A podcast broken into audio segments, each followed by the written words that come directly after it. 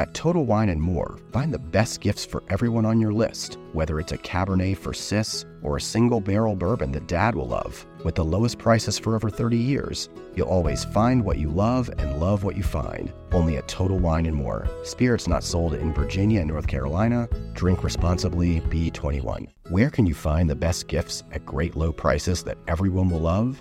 At Total Wine and More, of course, with so many great bottles to choose from. Find something for everyone on your list, whether it's a Cabernet for your sis, sparkling wine for a coworker, or a single barrel bourbon for dad. And if you need any help, just ask one of their friendly guides for advice. With the lowest prices for over 30 years, you'll always find what you love and love what you find. Only at Total Wine and More. Spirits not sold in Virginia and North Carolina. Drink responsibly, B21. I do enjoy tearing herbs. It's so much more tactile and then it releases all these great aromas leaves my fingertips smelling amazing. Mmm.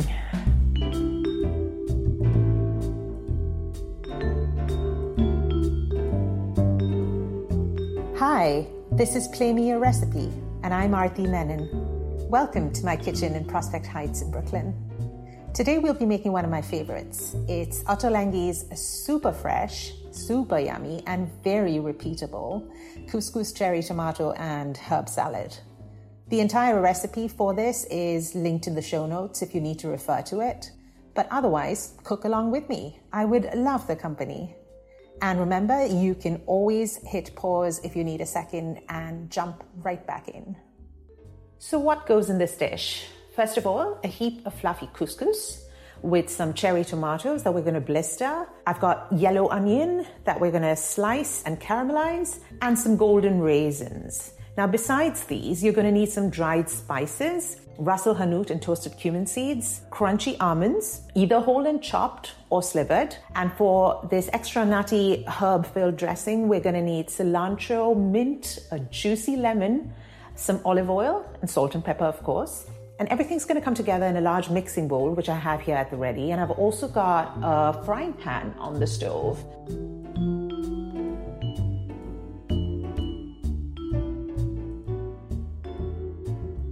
Okay, let's get started.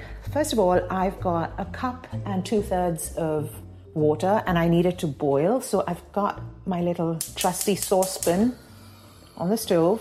I'm going to set it to boil. One of my objectives this year is to, is to buy a kettle, but until then, it's the, it's the saucepan. Um, so I've got that boiling, and while it does, I've combined over here a cup and a half of dried couscous in a large mixing bowl.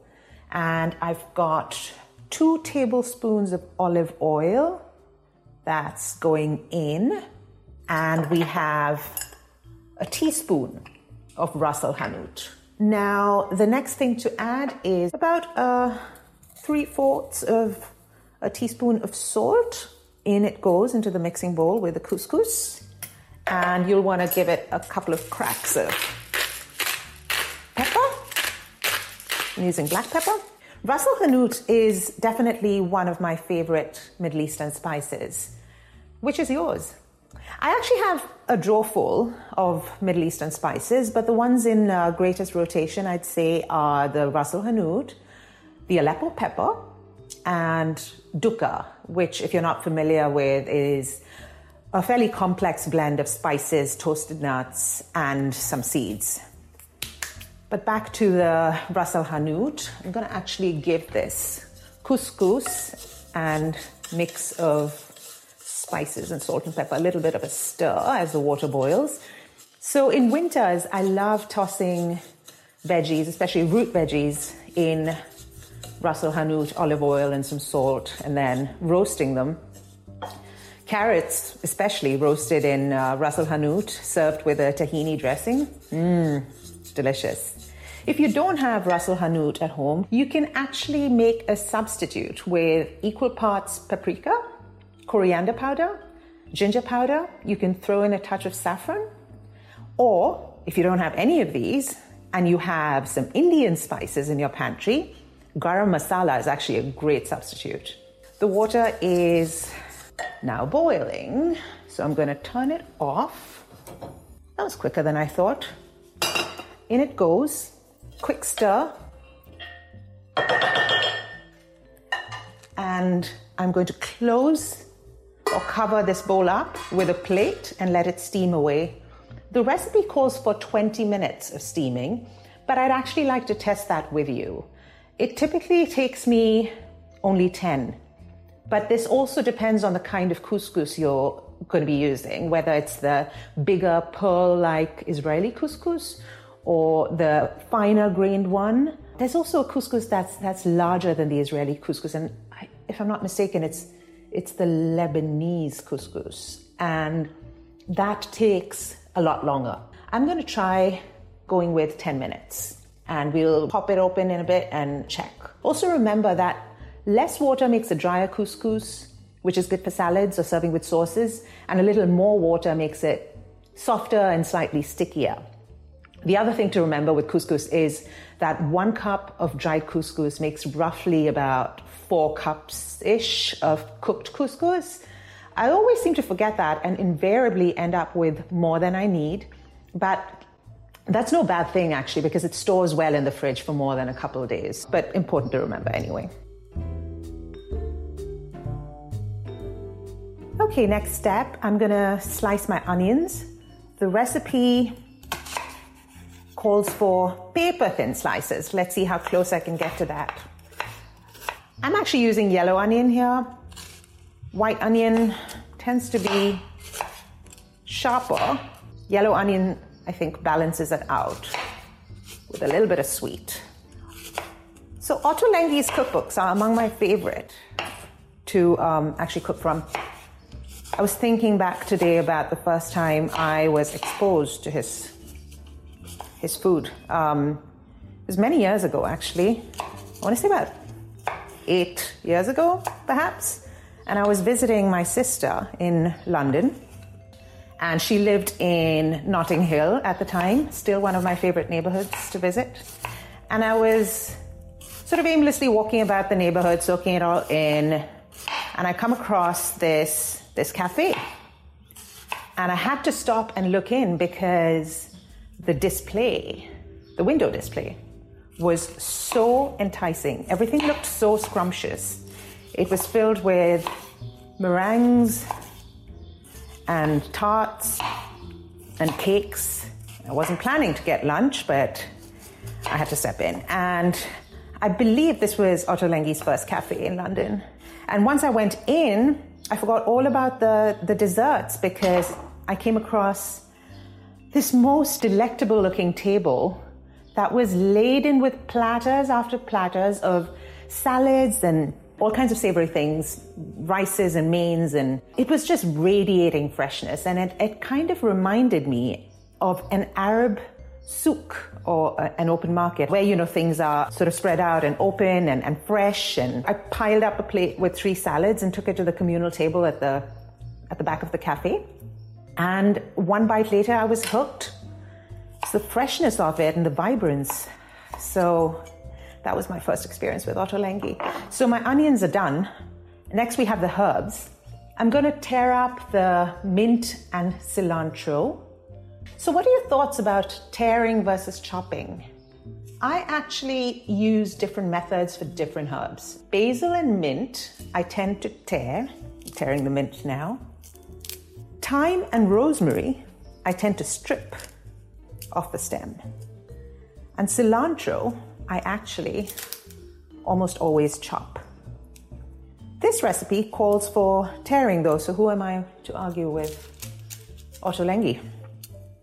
I do enjoy tearing herbs. It's so much more tactile and then it releases all these great aromas, leaves my fingertips smelling amazing. Mmm, I could swear torn basil actually tastes better, especially in a salad. It releases more of its aromas. Also, quick tip while we're on the subject of herbs. Got my coriander or cilantro here. I still say coriander a lot. Most people I know say cilantro. While we're on the on the subject of cilantro slash coriander, while I'm tearing it up, a tip: only discard the thickest part of the stem. The thin bits at the top can totally be used. They don't need to be thrown away. Lots and lots of herbs here. It's about three fourths of a cup of cilantro leaves and about the same, about three fourth cups of mint. That's perfect. Now I'm going to blister these cherry tomatoes. I've got my pan here. You've got to put about, I'd say, a tablespoon of olive oil into a large frying pan over high heat. I've got my cherry tomatoes here. I used to call them baby tomatoes. There are actually so many kinds, and apparently they're fairly easy to grow. One plant, I believe, can produce hundreds and hundreds in a season. Okay, so the oil is heating up, and I'm going to add the tomatoes in a second and fry them for a few minutes. The idea is for them to start to brown and then split open. And blistering is actually a great way to enhance the sweetness of store bought tomatoes that, you know, may not be the best to begin with. In go the tomatoes. The juices that get released as a result of blistering them are pure gold. You're going to want to hang on to those in the end. So I've got the tomatoes in, the oil is hot. You can hear them sizzle reduce the heat just a bit, but high enough for them to blister. While that's happening, I'm actually gonna very quickly toast my cumin seeds. I've got about a teaspoon of cumin seeds here, and you can totally just use cumin seeds that aren't roasted or toasted rather. But I believe that toasting is a great way to add a kick of flavor and a bit of crunch to your dishes. I'm not going to toast the cumin seeds for too long. Just giving them a bit of a shake. Get an even, even toast. And then what I'm going to do is take my mortar and pestle and give them a quick little pound. Again, this step is totally optional. I just think it gives it a great taste. Okay, so that's toasted. While the tomatoes continue to blister, I'm going to give them one more stir. I'm going to pop in these toasted cumin seeds into my mortar.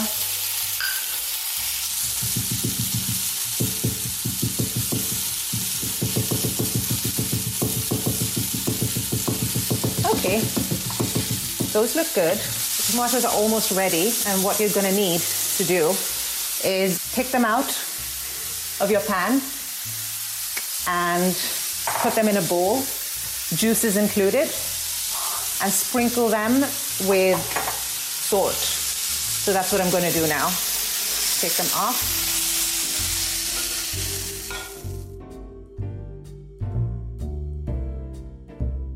Meanwhile, I'm also gonna get on with frying these onions. We're gonna use the same pan I'm just to give it a bit of a wipe down to clean it. When I cook, I try and dirty as few dishes as possible. That's usually my mantra. I'm to add the remaining three tablespoons of olive oil. Return the pan to medium high. In go the onions. You also want to add the remaining one teaspoon of Ras Al Hanout and a couple of pinches of salt. That looks good.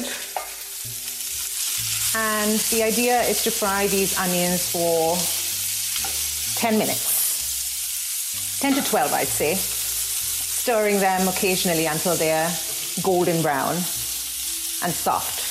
You don't want the heat on too high because you don't want them going black brown and crisp. You want them more sort of golden and soft. Couscous is such a great weeknight staple. I come from uh, the south of India and we eat a lot of rice, but often I'll use couscous as a substitute for rice in a, you know, a South Indian meal context. Couscous with dal or lentils is a great combo actually.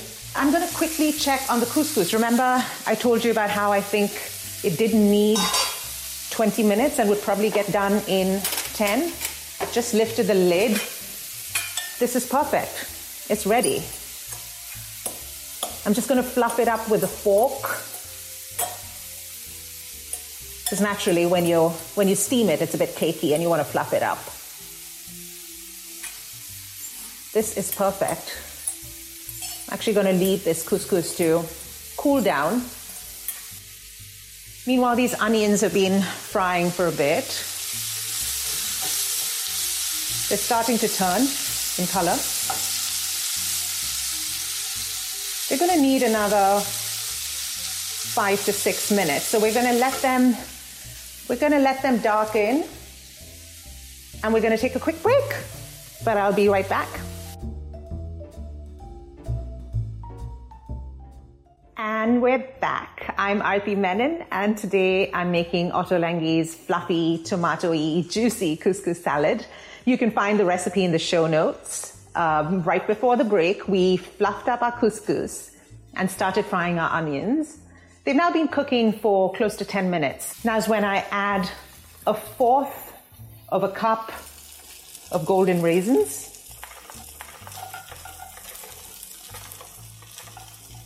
Got that in there. And I'm going to turn off the flame. Give it a mix. The raisins are going to soften in the heat of the onion. And we're going to leave it here to cool down.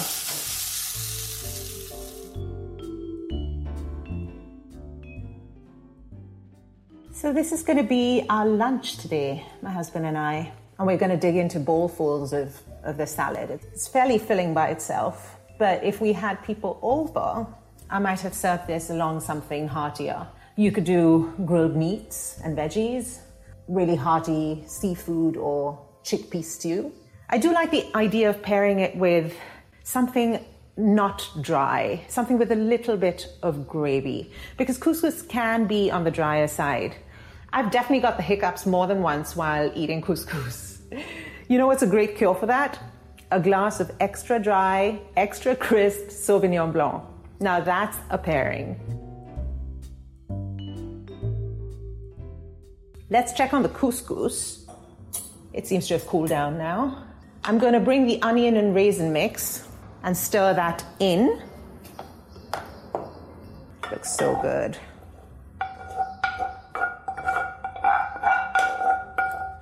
Want to get everything out of there, every last bit. To this, I'm going to add a third of a cup of almonds. Like I said, you could roast them and salt them. You could use unsalted almonds that are whole and then chopped. I've got almond slivers here. So in they go. About a third of a cup. Perfect. Next, this lovely cumin that's still sitting in my mortar. In you go. And the mint and cilantro mix. We've got lots of it here. Some lemon zest. I'm going to quickly zest some lemon. Which I should have maybe done before, but you know, that's fine. Okay, so I've got the zest, but I did remember to get the juice about a tablespoon of lemon juice, so in that goes. We're going to save the tomatoes for the end. I'm Going to top it up with those blister tomatoes. And here's something I learned actually from, from recipes like this about blister tomatoes. I learned a little trick. Blister tomatoes actually make a great tadka. When I cook dal, for instance, the tomato gets cooked with the lentils, and at the end, you do a tadka with garlic, onion, green chili, cumin seeds, what have you. But the thing I've been experimenting with is doing a blistered tomato tadka at the end, topping the dal off with it. Quite delicious. So I've actually mixed this salad in a nice deep mixing bowl, and I'm going to let it stay in this if I were to serve to guests, I would, I would obviously use a, a more decorative bowl. And today it's just the two of us, so it stays in the mixing bowl. We're now going to top this with those lovely tomatoes, juices, and all. The best thing that I love about Middle Eastern food in, in general, and Ottolenghi's recipes in particular, is the balance of ingredients that allows sort of every one of them to shine. You get to taste the individual ingredients and, and appreciate every one of them. Now it's not quite lunchtime, but I think I'm going to have to have a bite or two. I'm actually going to give it one more squeeze of lemon because I like things a lemony. And in goes the fork. Get one of those blister tomatoes in there. And mmm. Oh my god. That cherry tomato burst all of its goodness into my mouth right there. This is delicious. I'm sorry, I'm gonna have to have another bite.